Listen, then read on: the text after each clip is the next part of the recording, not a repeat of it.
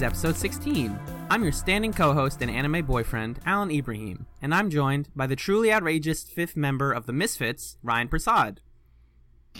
I, I want to be in Jem instead. I don't want to be in the Misfits. I know, but Jem's already got four, like, they're all, they have like a good group dynamic. It feels like the. I can be, I can be like the backup. I can be a stand-in. I just don't want to be a part of the Misfits. The lead in the Misfits is one of the. I don't like her. I don't trust her. You're not supposed to. She's like a cartoon supervillain. I think she's well written. I love her, but she's a bad person. Yes. Uh, speaking of well written, here uh, I'm also joined by Gender Flux Magical Girl Katie Marie. Hey, How you doing, folks? doing well. I'm all right. That's good. We're, we're we're flipping the script. You're hosting this one. I am hosting this one, and I'm nervous but excited at the same time. You're you're doing well. Maybe in the future you'll be able to host your own podcast. Maybe someday I can have my own podcast. I'll make it all about space and space puppets. and so you'll do you some TV show you'll talk about. I'm sure. Yeah, probably, but not for now. For now, we're here uh, to talk about uh, life and love and friends, and we're gonna do our segment one, and then we're gonna move on later to discuss our shared experience for this episode, which was I already forgot what it was. Yep. It was that memorable. No, it was Aw. Cosmopolis. Yeah. Cosmopolis, the f- the film, not the book, um, which we'll be Yeah. talking about later. Uh, but for now, what have y'all been up to? Uh, well, since we already teased it in the opening, I've been reading Jem of the Holograms. Uh, I read it, started reading it over the summer, and uh, I think Volume Three came out not a couple weeks ago, I guess. Um, and I I just needed to catch up, and so I finished Volume Two, uh, and picked up Volume Three, and I'm like, I only read like a couple issues or into Volume Three, um, and it's probably my favorite comic. I'm not like well versed in the comics. Uh, it's just it's something new that I'm getting into. Uh, I got into comics because of the Ta-Nehisi Coates run of Black Panther, uh, and someone recommended Jem the Holograms, and I started reading that, and it's just reading that comic is like a warm hug because it's very pleasant and just really light-hearted and very stylish, very beautiful. Um, I think Sophie Campbell uh, did the art uh, for uh, does most of the art. Uh, they switch artists sometimes, um, and uh, Kelly Thompson does the writing on it. And um, the thing I really like about Jem and the Holograms is that uh, you with most comics that I've read so far, it starts off with a premise that's just like you know this starts with a character and they're really relatable and they have like similar anxieties and insecurities that I do and it kind of get attached to the character that way. And then uh, the issue ends and something fantastical happens or they have superpowers uh, and it kind of goes off the rails from there. Uh, Gemini hologram stays grounded but it also does character drama and just character relationships and stuff in a way that's very stylish and in a way that is like very well done. The way it tells a story it's very uh it doesn't waste any time telling a story. Uh and the characters are all well established and well written and just it's just real it's just really fun. Uh it's just really fun to read just all these characters dealing with their problems and interacting with one another it's just it's it's a lot of fun i really like that comic a lot I um awesome to hear. yeah, I read. Spe- uh, I Katie, I, I would also recommend it to you because Palette Watch 2016. Holy crap, the paints. Yeah, I have the first so many paints. issue. Oh, it's So- so pretty. Uh, that first issue is a lot of fun. I've read the first four. I was starting issue five before we started recording. Actually, um, I like it as well. I'm just more than anything impressed at how how well it takes a property that was like so. It's been handled so poorly since its inception in the '80s as like the cartoon about like magical girls. Like they like run an orphanage or something. I've watched like one or two episodes of the original cartoon. Um, Mhm. and it's got like that same it's it's kind of at the time it was like oh it's gi joe for girls because it's like a similar animation style and like you know it's about a an ensemble cast but it's like it's nothing similar to that um but the thing is like the original Jem of the holograms all the girls are white and just like boring uh and then Uh-huh. the new one is like the most it's just diversity switch flip to 11 it is so Right. everyone is represented in that even the one boy that I've seen so far. It's like, oh, you're even like a decent boy. You're not a trash boy. You're like an interesting guy. Right. Uh, Rio. Yeah, Rio, great. uh, No, I really like that it doesn't like it's tried it tries to have characters of different body types, different uh skin colors and stuff, but it doesn't like make that a bullet point. It's just like it's not like, hey, we're diverse, buy our comic diverse hashtag diverse characters, but no, it's very natural and it's very nonchalant about its queerness. Um and yeah, I I have no bad things to say about it. I just think it, all the subject matters it uh, tackles it tackles extremely well. yeah, I, I agree. I am super interested in reading more of that. Uh, and then Katie, you had an antidote that you messaged me not too long ago Yes. about Jem the holograms. um. Anecdote, Yeah. not antidote. I Yeah. keep I know what the difference is, and I keep saying the other thing, and It's I okay. don't mean to. I'm sorry for it's just one of you. those weird vocal ticks that I like. I know it's anti- antidote, right? Ant- Antidote. anecdote. anecdote. I don't know why. Uh, I always Anyway. mi- mix up uh, Star Wars and Star Trek, and so everybody's like, "Ooh, fake gamer grill." So you know, fake fake nerd. so I understand. But uh, Yeah. yeah. Um. So when I went to go buy Jem and the Holograms, um, I looked all over the comic store. I looked in because this is my local comic store, and I always go to buy my comics from there. Um. So I looked in all the sections, and I couldn't find it, and I was like, "Well, that's really disappointing." But you know what? I'm gonna go ask the clerk. So I went up to her and I was like, "Hey, uh, do you have Jem in the holograms?" And she was like, "Yeah, it's in the kids section."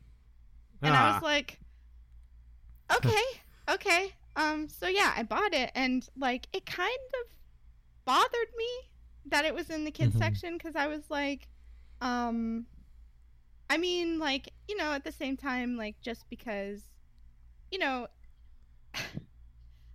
uh, it's, I'm sorry, it really irks me. So I'm getting like kind of emotional. It's like, okay, so it's not straight media.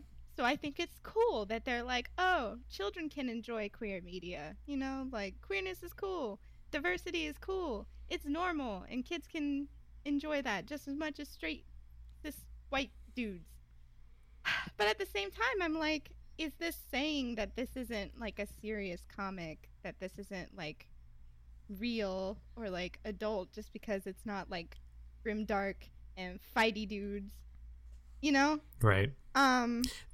So yeah. There is nothing about Gemini holograms to me that screams that this is for kids. that's how I felt about it too, which is why I was like, that's an interesting choice because like it's literally sitting right next to like My Little Pony and um you know just Mhm. those kinds of things.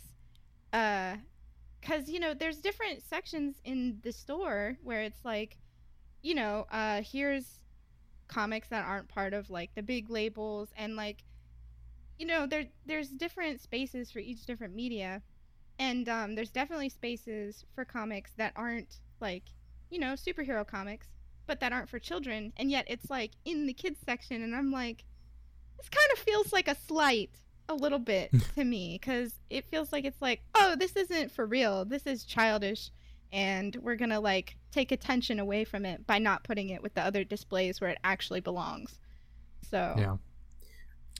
Yeah, I agree. Uh it's that seems really garbage and sexist.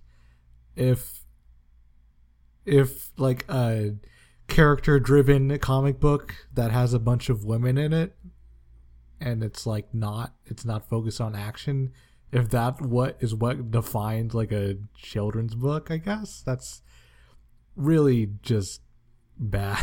yeah like that is not something that's that's bad. That's bad. That's how I felt. Like, of course, I'd love to give people the benefit of the doubt, but that is like kind of rubbed me the wrong way ever since I like bought it, and that's kind of why I haven't bought further issues like beyond the first one because I kind of don't want to buy it from there. I want to go elsewhere. So, Yeah. you know, that's that's my I- thing. if it makes you feel any better, the comic shop that I went to try to go buy volume 3 cuz I figured like maybe I'll just keep buy one like physical issue cuz I really love the art. Um and they just straight up then I was like, "Do you you guys have volume three of Jem and the Holograms? And then he goes, oh, I don't think it came out yet. I'm like, I'm pretty sure it did. It came out in August. And he looked it up. And he was just like, oh, it came out. Yeah, we don't have it. I was like, cool. Well, you guys care about this series. Yeah. So, I think uh, the only reason, well, y'all are right of why they put it there in that section, but also, I think the original Jem property is from like the same, like it's either Hasbro adjacent or like Hasbro related. So IDW, I think is the publisher. it's that's the comic publisher, but like the show and Yeah. stuff came from the same production company as Yes. as like uh, My Little Pony. yes. So Yes. it's like Mhm. maybe they're just putting into that. But IDW, like they publish everything that is based on another property as comics. So like, no, Mhm. it's not. It's not a kids comic. Yeah. It's it's silly, but it's also commendable, I guess, if it's like Hasbro, like being comfortable with like their someone like taking over their brand and like doing all this stuff to it. Like that's. I, I know Jem and the Hogs are probably not like the biggest brand ever, so they can kind of do whatever they want. But it's still cool that a company is willing them willing to let someone take a risk with it, and that's pretty cool. Uh, favorite hologram. it's the hardest That- question. I just put. I love everybody though. I love everyone. Everyone's great. That's it's a hard. I I am also really bad with names. yeah. I was gonna say the one that I've leaned towards, but I don't remember her name. Is uh the one with the long red hair that's on the holograms that isn't Jem. Kimber. Kimber. Kimber's good. Kimber. Kimber's really fun. They're all fun. There's no bad characters in that book. No. Uh, I'm Uh, also. Are we moving on from Jem and Holograms? Yeah, sure. Uh, also been playing a little bit of Overwatch on the side, uh, and then this isn't something I've been up to. Just something I was thinking about. They're adding amiibo support to Animal Crossing, and I know we don't talk about news, but like, so they're adding amiibo support. I hope in that same patch they add the ability to change your skin color. I ha- I tried to look it up. I haven't seen anything about it, but seriously, if you're gonna let me put fucking figures on my 3DS, at least give me like have some common decency and let me be brown. Like that's not that hard to do. Just let me do it. Yeah. I mean, it's in Happy Home Designer. I don't see why they can't put it in New Leaf if they're already patching something that's like way bigger than skin tone selection. Why can't you just patch that in, you know? I don't Yeah. know. Weird. Sorry, I wanted to use this platform to yell at Nintendo, basically. Uh, so should I? If okay, so Animal Crossing New Leaf also, um, is on like the Nin- I think they're called like the Nintendo Selects or something. It's like their Yes. their whole like it's their greatest hits basically, where it's like, hey, here are like good classic things for our platform that we're gonna make twenty dollars and keep them at twenty forever, so that they're like more accessible. And New Leaf is now on there. Uh, if I got, am I like way way too late to the New Leaf party? Could I like still play with people and like hang out and have a fun Yeah. village? I mean, it's not like a super, you know, everybody needs to be playing all at once sort of deal. Yeah, we got Uh, other games for that. But I yeah, I would say go for it. I mean, it's it's really fun if you can overlook its problems. It's really cute. It's really cute. Uh, which is why I'm disappointed in a lot of the skin tone stuff. Me too. And I don't like how you can buy headdress. I'm just gonna put that out Yeah. there. Yeah. but you Um, know, I would definitely play that game more if I could be brown and just be like fully represent myself in that world. But I can't. So this is a random thing I just really briefly remembered. Um, I was do- I was like going through old PlayStation saves for some reason last night, just like clearing up hard drive space, and I found my Little Big Planet one save, which had like my character on it, and Uh-huh. my character is just like a darker skinned uh, sack boy with sunglasses and a turban, and I realized for a second there, like, wait a minute, there is no way for me to express my like Arabness without either picking a darker skin tone than mine or having a fucking turban. Like there, there's just Mhm. not there's no other way to do that. Uh, at least like visually. And to be fair, I Mhm. don't know a better way to do it off the top of my head, Mhm. but like I can identify another Arab person in in the wild, like in real life. I know what they look like. We all have we have a look, but how to like incorporate that into a video game is like, ugh, come on. Don't Yeah. incorporate. it's kind of the same with being native, except for it's kind of like if you put on, you know, like a war bonnet or a headdress, it's kind of like the same thing as somebody wearing like military blues when they're not actually in the military. so it's like, how do you identify that in a game as well? Yeah. You know? Mhm. Well, you got to pick up the totems and. You know, yeah. Love Un- Until Dawn, right? Yeah. Yes. Uh, Katie, uh, what have you been up to this last two weeks? I have been playing Otome games. Um, and Otome Can you- games. What? Sorry, I was going to ask you to explain what those are, but it sounded like you were going to, so Yep. I was like, oh no. well, here we go. Otome games are basically called. It's like another word for girl games. Um, and it's where there is. It's like you know dating sims and visual novel type stuff. Um, but the protagonist and the main character you play as is female, and typically like um, the cast that you can romance is male, and occasionally they'll have like you know female routes as well. So, um, there's a big one that has blown up in popularity. Um, and I kind of pl- okay, so I actually really love visual novels and dating sims, and I play them a lot on the DL. Um, so I have been playing, I guess, like these other um, mobile otome games by this company called like Cybird, um, for uh, gosh, like almost a year, and uh, basically like this new one um, came out and is incredibly popular.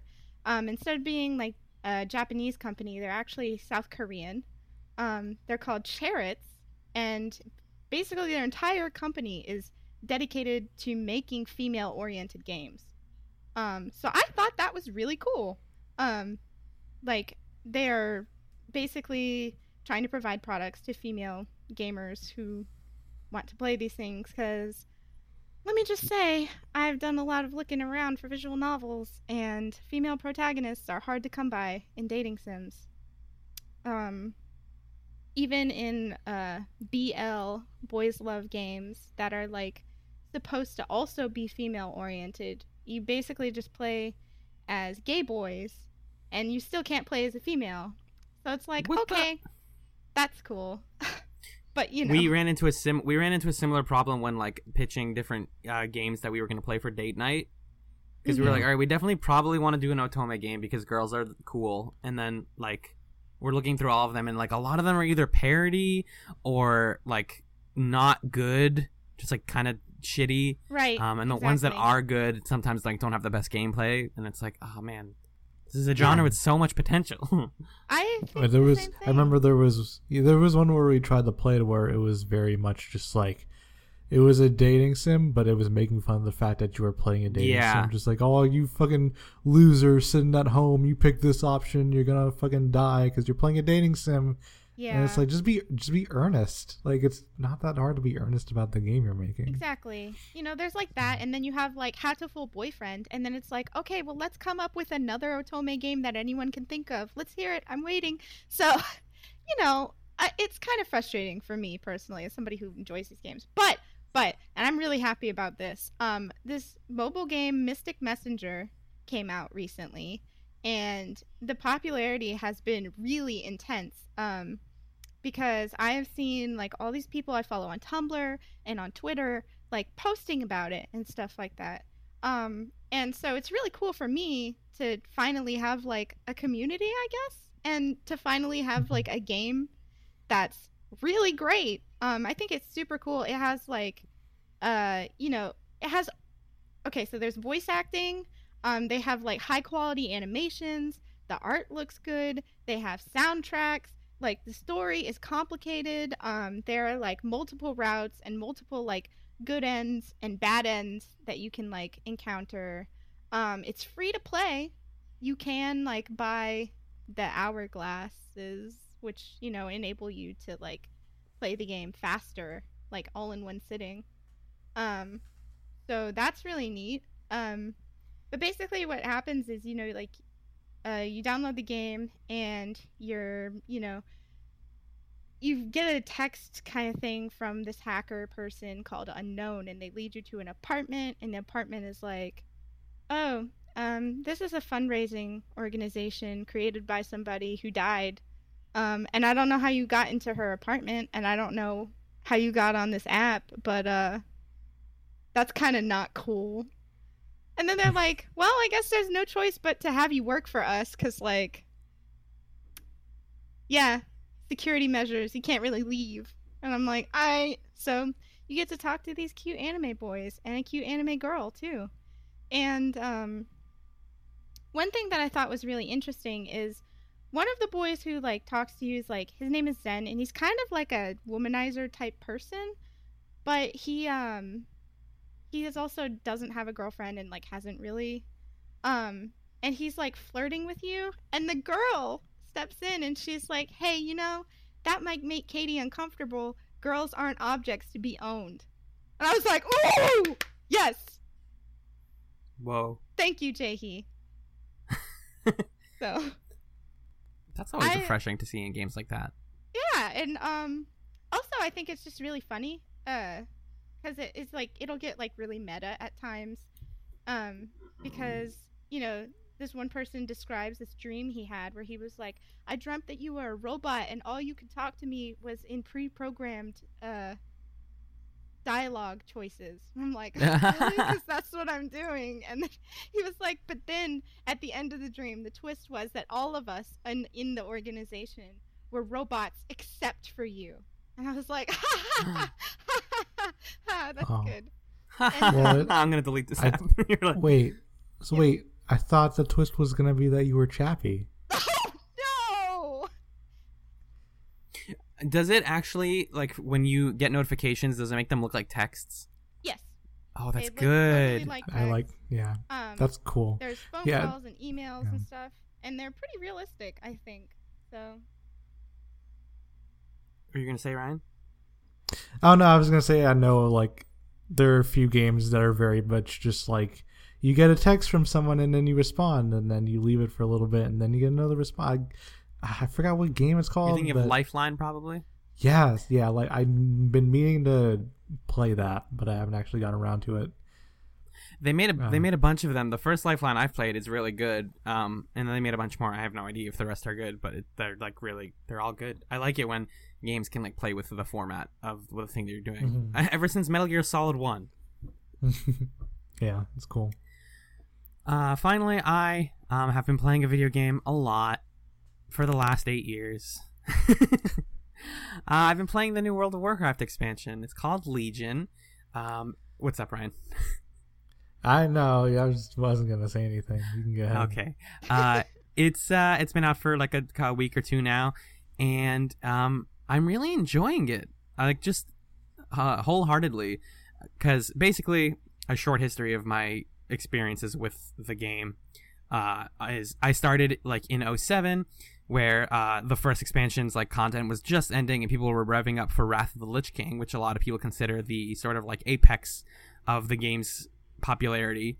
Um, and then I stopped towards the end of Lich King and didn't play for pretty much all of high school. Um, and then I came back for the last expansion in 2014, which was Warlords of Draenor, which a lot of people didn't like um, because, in short, uh, it was doing some time travel plot stuff. And um, if anything, the World of Warcraft community and the Warcraft community in general, like those people really like their lore and they really care about character consistency and stuff like that. And it's it's one of the few universes, or at least fantasy universes, that I uh, genuinely enjoy and care about, and I want to like see the character story progresses, and I like to savor the narrative content as much as I can.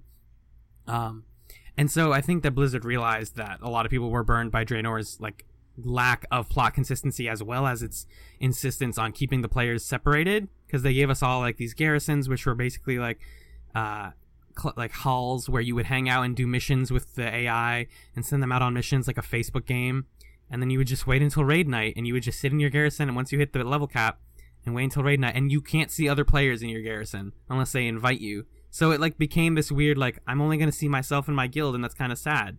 Like this is a game with millions of players. Um, and so they realized that and legion basically uh, takes that idea and turns it into these things called class halls where every single class has a space that is real and exists within the world uh, for them to do that kind of stuff in. But you can also see everybody else of your class that's on your server uh, there so it like is definitely bringing the player base back together and uh, it takes place back on azeroth in the present which is like okay this is good I'm seeing the results of things that I did a lot many years ago. We're not in an alternate universe. This is all. This all matters. Like the plot carries weight way more than it did before. Uh, Mhm. and it like it doesn't waste any time with you. And like if you really, for anyone that's listening, if it's like if you want to just get into this game at some point and you want to play the stuff that everyone's talking about, like I think the main game is like ten or twenty dollars somewhere, and that includes the base and like every expansion except this one. And then you just buy the latest one, and you get a free boost to 100, which was the old level cap, and you just level the 10 levels to 110, and then you're caught up with everyone else. Um, but like, so you can just do that, and you're you're not missing much because you're just caught up instead of like, you're not you're not missing anything. They they definitely make, do a good job of like showing you like, hey, here's what you missed in the first hundred levels. Here's how you play your character, so you don't make a fool of yourself in group content. Um, it's and so that stuff's really nice, and it's led to a lot of my my guild coming back together, and they're just there are a lot of like really friendly people, and at the end of the day, for me, the game is about doing fun things with friends, and just like being in a space and being comfortable there. Like there are days where I'll just like log on and run around because I play a druid, and the druid class hall um is this like dream forest that nobody else can go to. Like everyone else can see it, but once they go up to the portal, they kind of like get bounced back. Whereas if you're a druid, you like go through it and you're in an alternate dimension with all these like portals and there's like talking trees and uh, forest people. Like it's absolutely gorgeous, and the Blizzard art design team since the beginning just absolutely incredible. Uh, it's like this is the game that I uh, want to buy a computer for because I'm currently running it on like low to medium with medium frame rate, and it's like I just want to see all the beautiful art that they've made for this. Um, I just hit 110 a few days ago. The the new like, hey, your max level content uh, is really good so far. Uh, it seems like it's gonna peter out a little bit, but not as quickly as it has in previous expansions. Like they're definitely Right. doing a good. They've like perfected the MMO formula of like we don't want you to ever get bored. The second you hit 110, you have like 30 different things you can do, and it's just a matter of picking and then doing them with friends. So. Mhm. I love it. I rec- recommend it to people. I know a lot of people. There's like this stigma about MMOs of like, oh, what if I don't want to play anything else? And it's like, I mean, I play other games. It's just a thing. At some point, it's just a glorified chat room that I, I hop into Right. Discord and like do a dungeon or two with friends a night or something. Do like Right. a daily, and like you can do some of the missions on your phone now. They made a phone app that's like, hey, do you want to just like have your character not even have to log in? Huh. Uh, so that that stuff is just like, hey, the boring stuff you can do from your phone while you're at work, and then you come home and like go kill a serpent demon at home with your friends. so if you want to go kill a serpent demon with your friends, then WoW Legion's got your back. Speaking of Blizzard, Oh yeah, I I bought a Ferris shirt good. not recently. Mhm. Um, so I've I've never ordered something from Blizzard before because Overwatch is kind of the first thing from Blizzard that I've like had any interest in. Uh, and so I bought that merch, and it comes in like a literal box. oh my like god, it's like a loot box. It's like a little loot box, and Oh! it's, it says Blizzard on it, and it has like a, all the logos for all the blue. Like I just bought a shirt. It didn't need to come in a box. I don't know why they felt the need to make boxes, but they did. That's and then really opens cool. all the. It opens up, and you see like the art from all the games, whatever, and then, yeah, I don't know. It's really extra. I don't know why they did that, but I have a Ferris shirt now, so yeah. That's like Blizzard in a nutshell. It's like, oh, I didn't even expect them to do like they didn't even have to do this much for for us. Uh, a lot of like since they got bought by Activision, a lot of the complaints have been like, oh, they've gone very corporate and they've turned a lot of their games into like money farming machines, like Hearthstone and all of this stuff. And it's like, Which they are. They are. Yeah. but it's a company, like it's a company that that like makes products. They happen to also be good products. Um, and World of Warcraft is like it's a monthly fee, but you really you like you get everything, and there's an in-game store, but you can buy. It's just like you want to buy some mounts. Do you really care enough about mounts that you want to buy them? You don't have to. I don't. I like mounts, but I like earning them, so I haven't really bought anything from the store. Uh, I'm looking at their their online store right now though, and I really want to get this Pepe plush for for twenty dollars. Oh my God. Pepe is like a little cute bird that they introduced in the last Yes. expansion. He's like sits on your head. He's great. Eli Pepe- has him, I believe. Yes, that's you can get it to like permanently sit on your head forever, which I never got, but uh, it's good stuff. But Uh, Eli called me I mean- over and was like, "Come, Caitlin, look at look at my head. Pepe is there." And I was like, "That's great, Eli." So And then you patted Now him. I I love Overwatch, but I I bought a loot. I bought like ten loot boxes, and none of them were good. So no, that's always Fuck. the worst. fuck, fuck that. Before I had luck, and I actually got some cool skins, but then I paid ten dollars, and then I get didn't I didn't get shit. So I'm not gonna. j- I'm done. I'm not gonna buy any. I'm not. I'm done. I'm done. I'm sorry. Fuck, fuck capitalism. Oh, hey. Um, hey, th- speaking of fuck capitalism, are we done with our segment one and we'd like to move on? that sounds good to me. yeah. Uh, people who have watched the film will know that that's one of the best segues I've ever done. We'll be right back. I thought so too. Thank you. We'll be we'll be right back to discuss the film Cosmopolis.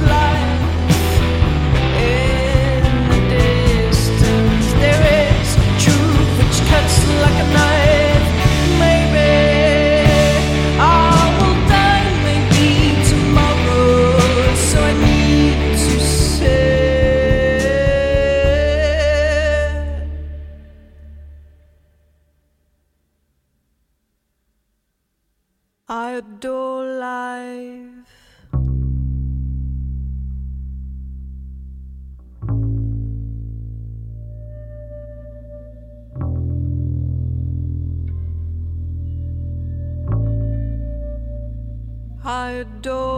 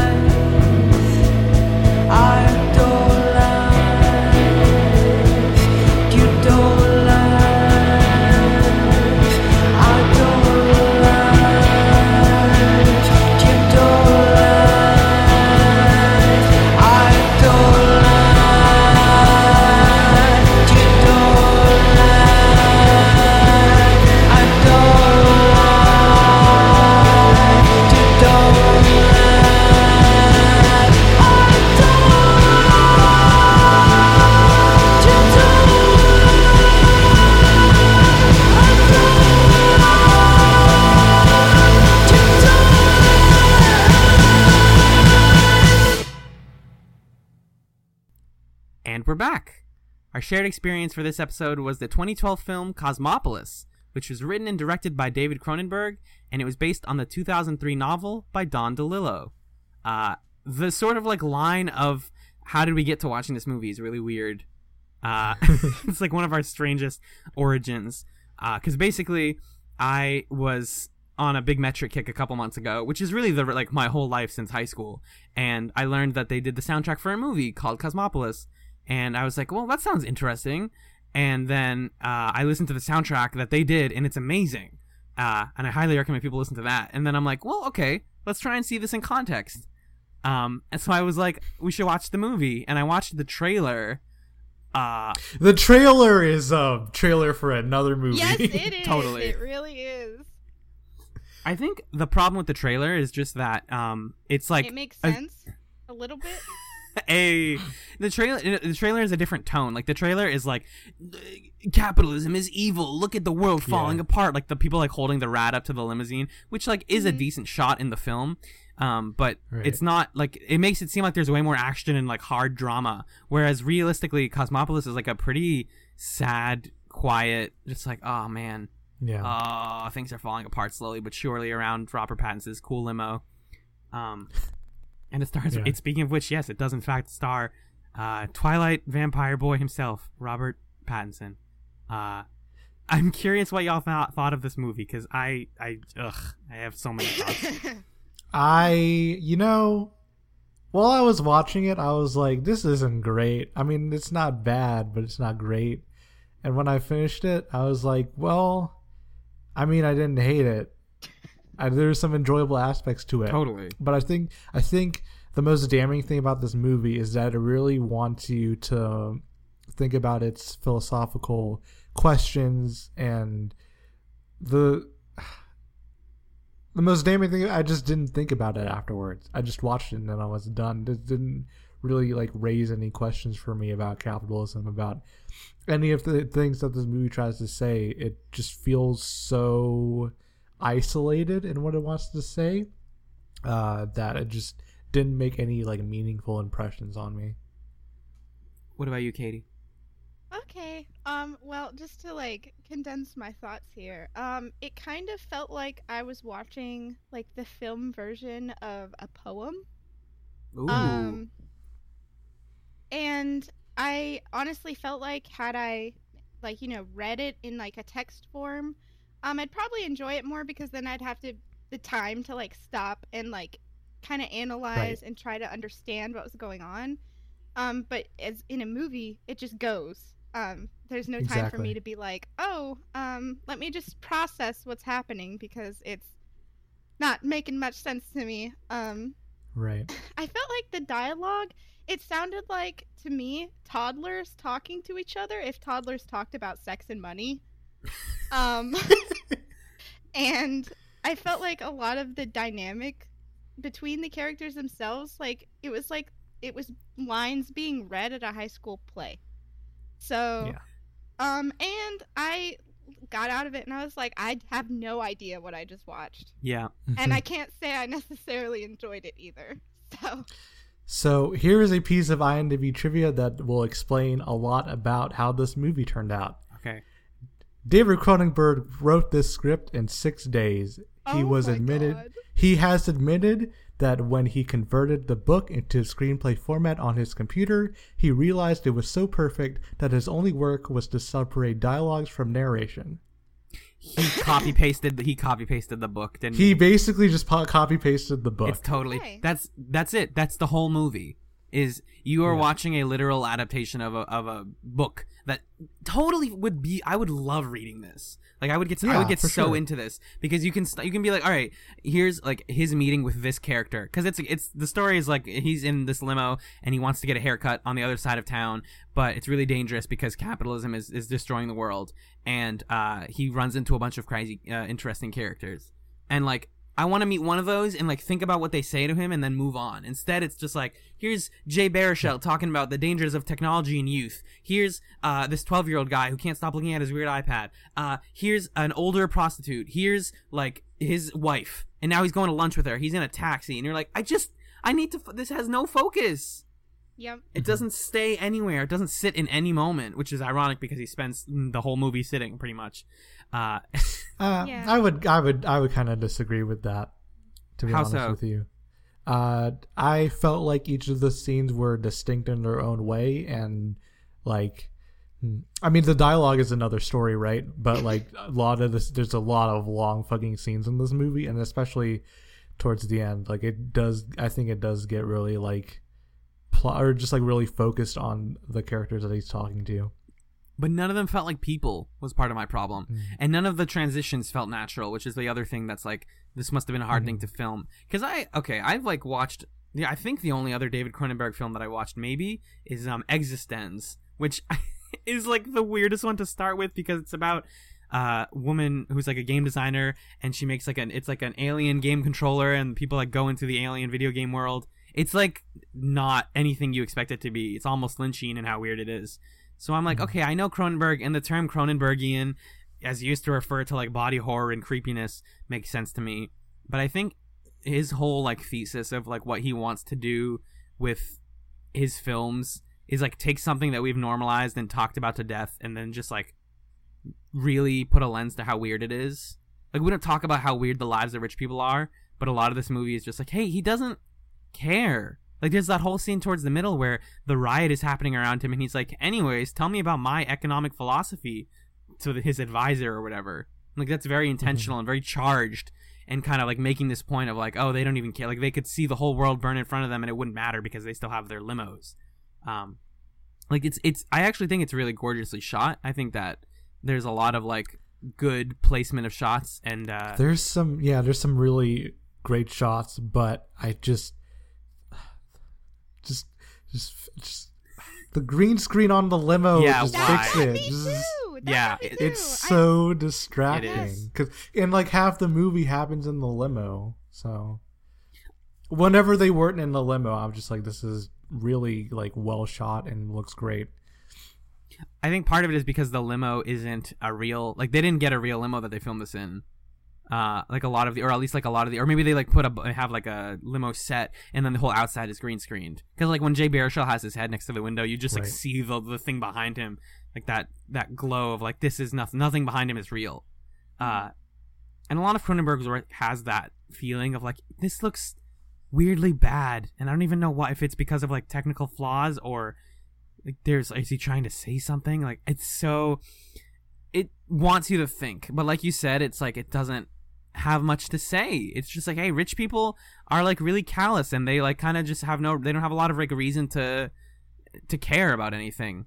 The movie ends with him shooting himself in the hand and being like ah that hurt. Like that's one of Well, those I scenes. mean, I'm okay with it not having a lot to say though, because it- again, it's a, it's mostly just about the dialogue and the interplay between the characters, which again would be better in a book. right. But uh, since it doesn't really adopt it for a film, you're just left with these characters monologuing, and there's unless you watch it multiple times to have a feel what these characters are saying. Which at that point, like if you're gonna do that, just read the book. Like Yeah. I don't know what else you would take away from this.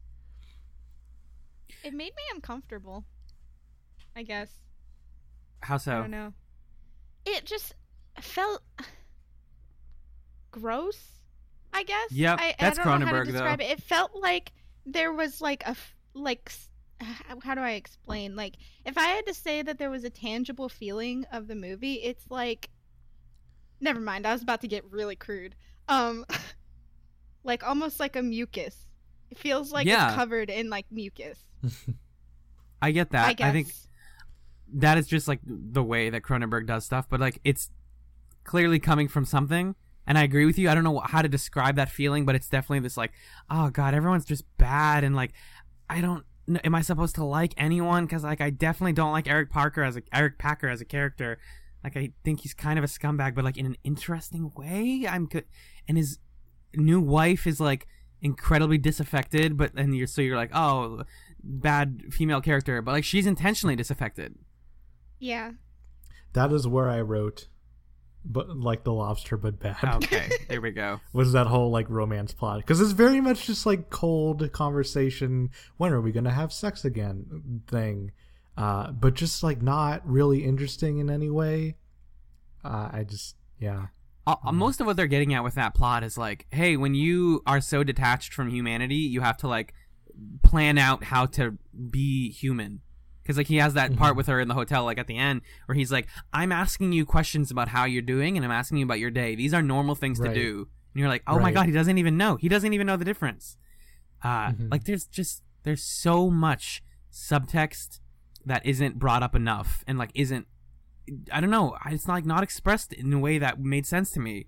Um, and that is that goes all the way to the final scene, which bothered me to no end because I was like, this is supposed to be the whole movie in one scene. It's supposed to make so much sense, Exactly. and I'm like falling asleep during it because Paul Giamatti is just Mm. like he's like whispering and like. Uh, I Yeah. g- basically what is ha- I can tell you like what is literally happening in this movie, but like what they're trying to say and what's being said is where I start to run into problems. Because like really, what that is is Paul Giamatti is a guy that used to work for Eric pa- Packer, and he's like, oh, you know, you made my life terrible, and like I, you know, have really, uh, I have like a damaged sense of self because of you, and then uh, Packer's like, oh, well, I don't know how to feel anything, so maybe if you kill me, then I can kind of like reset the the loop and like get fix things. Like maybe my existence is the problem here, and so the movie ends on that question of like, is he going to shoot him or is he going to re- regain his like sense of self by being a good person. It's like, Mhm. but none of that's in there. It's just a lot of them talking about like, ah, the work you gave me and like Wall Street and money and the stock so market. I actually the last scene is my favorite scene in the whole movie that's fair. Okay. because and I'll tell you why. Yes. It's the one point in the movie that has the most interesting cinematography. There's some really Yes. amazing shots in that apartment that I was like, man, this is actually really cool to look at. And the fucking scene just starts with, "Hey, you want to have a chat?" Yeah, I which like should have been the whole movie, right? But no, just like with this one specific situations where it's like, "Oh, I want to kill you." Hey, do you want to talk about it instead, and then maybe we'll get there? Like, was like the most honest part of this whole movie. um, I don't know. I and I kind of I didn't have any. I like Paul Giamatti. I didn't mind like basking in their weird monologues and stuff. Um, and yeah, again, it's just the most interesting cinematog like just some really cool shots there. Like there's Uh, one shot of like Giamatti is like one eighth of the whole screen, and it's like Mhm. mostly the room behind him, uh, or the part where it's like pretty far away from the two of them, and Pattinson gets into the back of like the closet. And he Yes, that's the something and exact thing I was talking. That what I was thinking about. Um, and he like closes the door on his face. That's a good shot. I thought that too. Honestly, that scene. This could have been a short film, and that scene Yep. could have been it. Yeah, You that, know what? that scene stands on its own. That's a great observation. Because that's honestly the thing that I found mo- most interesting about this whole movie. I And it's very just about like get straight to the point. Have this rich dude have someone who wants to kill him, and then just have a monologue it out. with each other. yeah. Yeah, It's that is what so many of the other scenes would be, but the problem is that the other ones are mostly rich people talking to rich people. So everyone is so disaffected and just like monologuing, and you're like, what do you, what do you? which is like yeah, which is fine, which is like kind of the point. But like it's not like it's a certain point you just like okay, I get it. Like you know, Eli actually called me um in the middle of when I was watching it, and I was like around the part where he actually goes to get his haircut. oh yeah, um, like Mhm. he's in like the barber shop and stuff. And I was like, Eli was like, "Oh, do, you're watching the movie. Do you want me to call you back?" And I was like, "No, it's fine. I I'm not getting anything out of this anyway." And he was like, "Are you paying attention?" And I was like, "Yes, I am. I'm really trying here." So there's a lot of scenes like that. Experience. I was like at some point just watching it like an audiobook where I was like looking down, not looking at it because I'm like, yeah, this is like well shot in parts, but and I think the second half is a lot better than the first half, but I don't. There's like Mhm. nothing to look at. It's just two people talking. My least, maybe my least favorite scene, but I want to talk about it is the scene with uh, where he finds out about the death of the rapper. Um, Mhm. And there's like the riots, and you're like, oh, the riots and the busyness in the streets aren't just because the president is in town. They're also because this rapper who he cares a lot about and like uses his music uh, in one of his elevators in his weird two elevator system. yep. yeah, Uh, that's like The that's a good one line the though. normal one. That that Yeah. that is again conceptually a great thing. I would love to have read in a book where he says this. Which like I feel like a lot of this movie tries to be humorous, but then that's the only thing that Yeah. was funny to me. If this movie was funny, it would be infinitely better. Oh my god. Cause oh my, but it tries so hard. There's the scene where he's getting his, his butt checked out or whatever, uh, and he's talking to the one woman, and they're talking about what it stalks or whatever, and then the woman gets around, and like that's supposed to be like a funny, like weird thing, and it was just it didn't do anything really. It didn't go anywhere. It was it just happened. Yeah. Exactly. You get to the end of every scene and you're like, well, that happened. Anyways, and, like it's not. Well, you were talking about the music scene. Yeah, so he like one of the the or like I think it's like the the father of brother Fez, um, is coming into his limo and says like, oh, the kid died. He was super young and like he was a good Muslim boy and like he was a good person. And that was just like this movie's finally interacting with people of color, like the rich people interacting with like the disadvantaged people, and it's just like it has again, it has nothing to say. Because I thought they were gonna get to something about like, oh, you only like people because they create things for you, which is like a pretty common thing that we when we talk about like musicians and artists is like their fans only like them when they're making something. When they're not making something, they're not people. Uh, Mhm. and K'naan is like a good artist. That song that they play with the the Mecca song is like a good song. It's on the soundtrack. I love it. Um, Mhm. and he's like an established rapper, but then it's just like you had there right there. That could have been one of my favorite scenes. I really, really wanted this movie to interact with like what is it like for this guy to like talk to other people who are n- nowhere on his like spectrum of what people are like. I felt like that was the point though, because they're the only people of color in the movie, and that's the only. I don't know. It's he like again. He had that song in the elevator, and that was like the only point in, movie, in the movie where he expressed grief, right? Pretty much, and he Uh, cries. He does cry. Yeah. I don't know. I just felt like it said that without really saying that. Maybe. and it's stuff like that that makes me think like I definitely definitely didn't hate this movie. There's like no Yeah. part of my brain that's like this was a bad film. I don't know if I can recommend it to a lot of people, but it's like it's really interesting and weird and the book is probably infinitely a million times better, but ah it just like where where was this going? Why did he shoot his security uh, guard in the face? Yeah. That 'Cause- that 'cause he was- really disturbed me actually. I did not expect that at all and that like really caught me off guard. The like face stabbing thing, I was okay with. I was like, oh, okay. Oh man, that was fucking that brutal. I don't know. That was way worse. For Oh, me, on the it was him TV? shooting his guard. That like it made me jump and like I was like, oh, oh, like hand on the chest. Oh, That I mean, okay, the like killing the guy on TV, it felt almost like a Banksy sort of thing, where it's like, oh, you, you, you know what I mean, though, where it's just like, oh, Yeah. the, like you'll watch anything on TV. Here's the real reality TV. Here's a politician getting stabbed on daytime television, uh, and then like him killing his security guard. I felt like maybe they were just trying to be like, oh, he's trying to feel something. Well, he's trying to like take control. Exactly.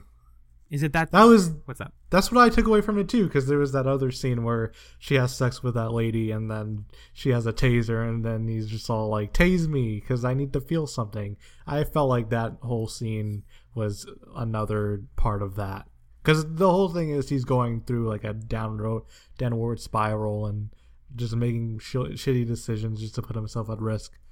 So The taser scene felt to me like almost a trope of like uh, the rich person doesn't feel anything, so they need someone to like harm them sexually, yeah, which I feel like I've just seen a lot. And it's like, I don't know, there are people who that like is a kink for them. So I don't know, maybe don't make it like the thing that makes you be like, oh, you're messed up. You don't feel anything. You want to get tased. Um, not that people, I don't know, people that want to get tased as a kink. Like I don't know, but the point is, it's like that feels like a re- weirdly common thing.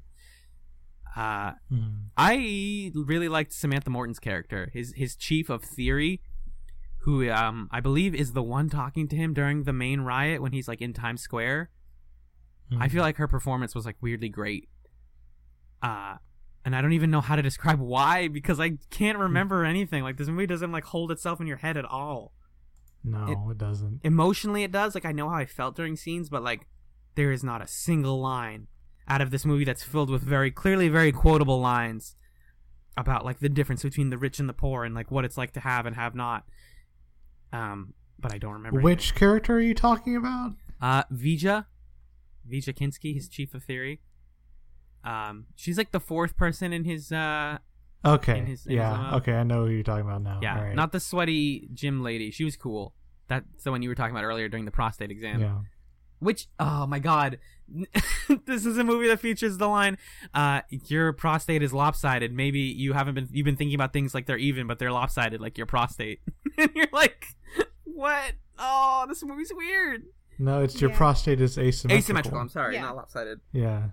Maybe and then life the is guys like mine too. They're like, what yeah, does it I was like, are you guys gonna high five? And he's like, you should have listened to it because, you know, all the best things are asymmetrical, and that's like his realization at the end. Yeah. Uh, is there any other scenes in particular that people remember being like, what the fuck? The rat metaphor got a Uh, little tired by the end. the fucking rat. They start with the quote, and I'm like, oh, that's a good quote. And then they just keep literalizing it, and I'm like, no, I get it. I get it. They're going to use rats as currency. That's the joke. Yep. Oh, then then they throw it at him. That's In the In the diner? restaurant. That's some good shit. Yep. Yeah. Uh, I that that actually the scene that encapsulated this movie the best is the dude who pies Yeah, him oh, and then I love that and then they just let him have a monologue in the middle of the street for like five minutes. and then he kicks him in the balls once, and then he's like, anyways, you're free to go.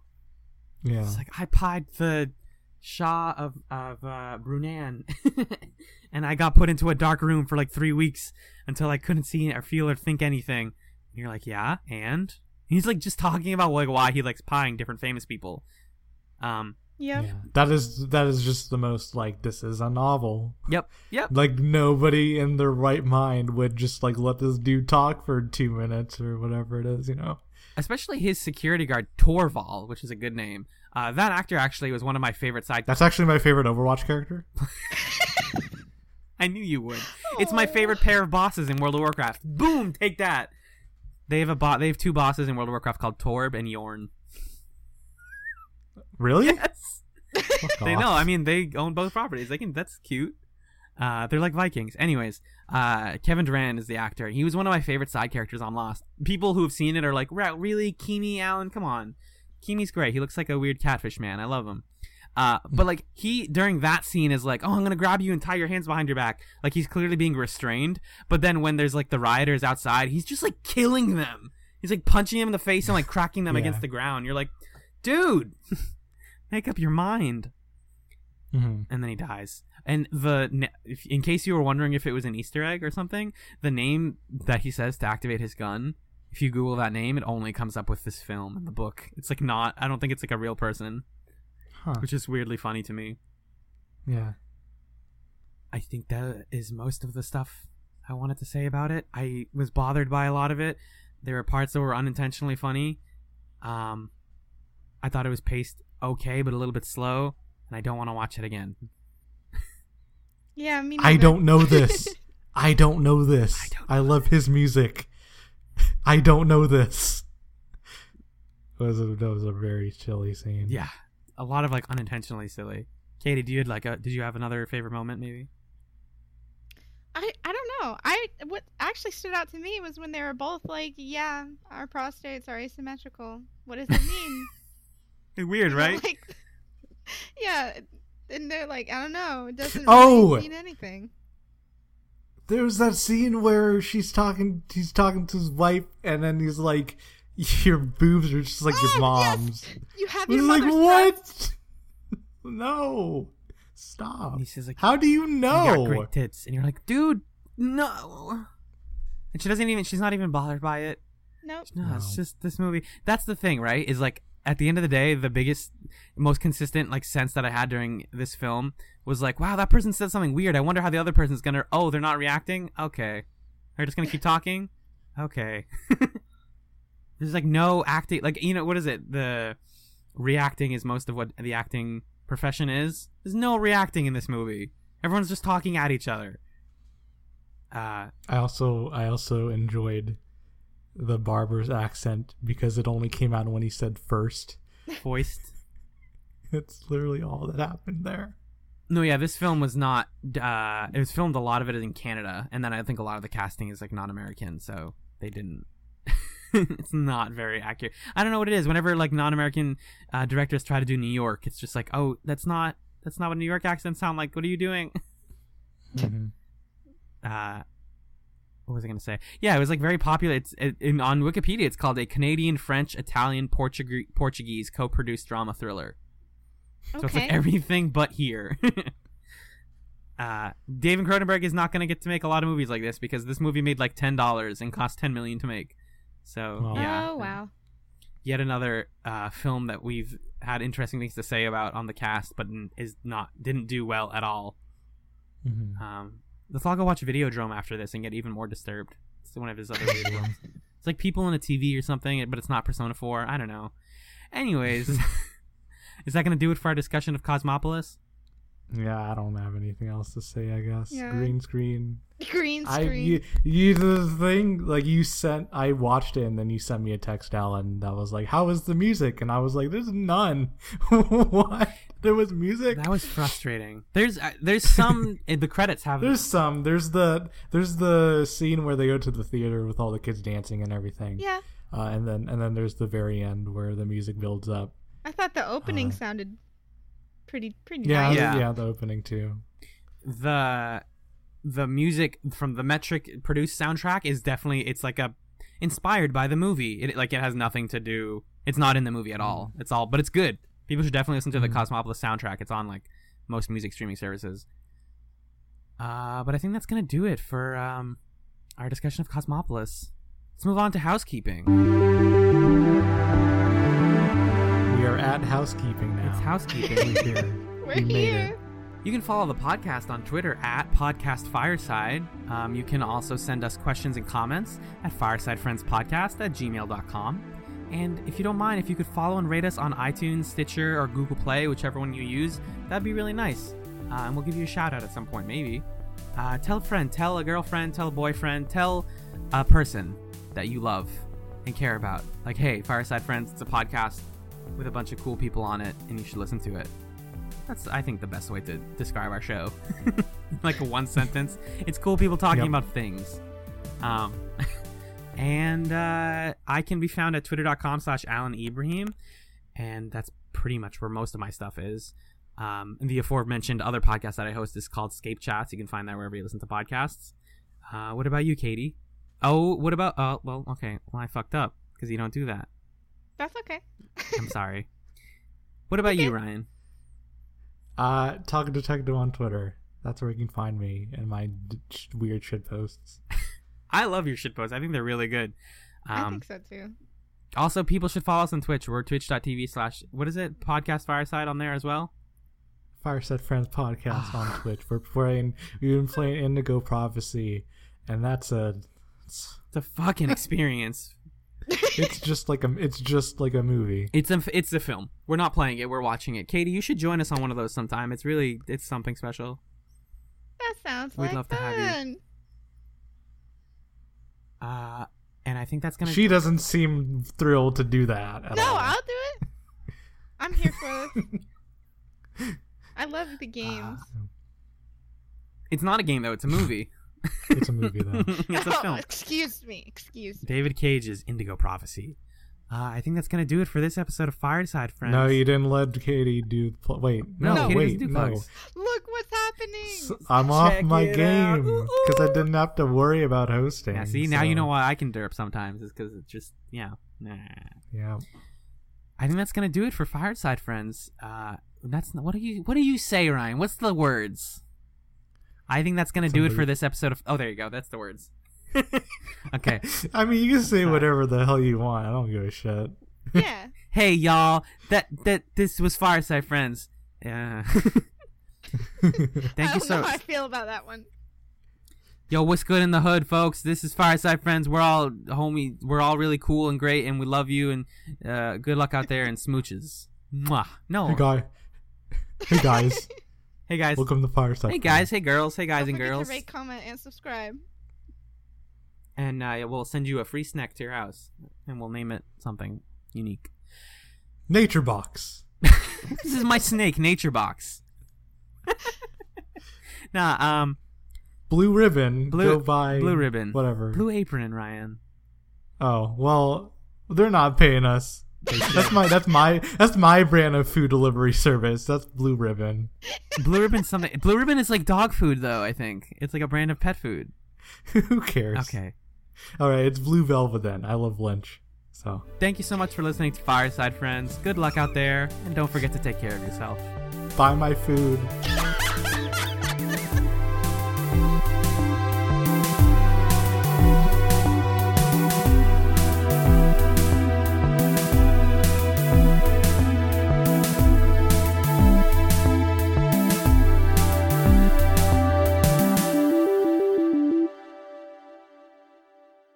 Who's the one with the wheel? That's Junkrat. I already said Junkrat. Yeah. Who who's the uh, What about uh, Mei? who- Come up with something for Mei. Mei's Bay. Oh, you mean um Elsa from Frozen? Yeah, her. Just yeah, Elsa. Uh it's it's good it's cool Elsa. Or um uh oh, the, not the Junkrat one, but the other one that's like similar. Oh, yeah, Yank and Tug. What's his face? Yank and Tug. I fucking play Overwatch every day, and I don't know what the fuck you're talking about. it's Roadhog. Roadhog. Good job. All right, I'm gonna let's play this game a little bit more. Maybe maybe this will make some. Sorry, Yank and Tug just really gets to me. Yeah, let's see if maybe some of this turns into cold open. Okay, other Overwatch characters. There is well, there's Lacroix Water. We know that. Uh, Yeah. it's easy. No, it's Lac- it's Lacroix Amelie Lacroix. Oh, you're right. Oh my because god. her name is Amelie Lacroix. Oh, stop. Good movie. What did you think of it, by the way? You saw it, right? I really liked Yeah, it. Yeah, it's cute. Yeah. It's very French, but in It- like a good way. I thought you were saying there was a LaCroix movie, and I got really confused. Oh yeah.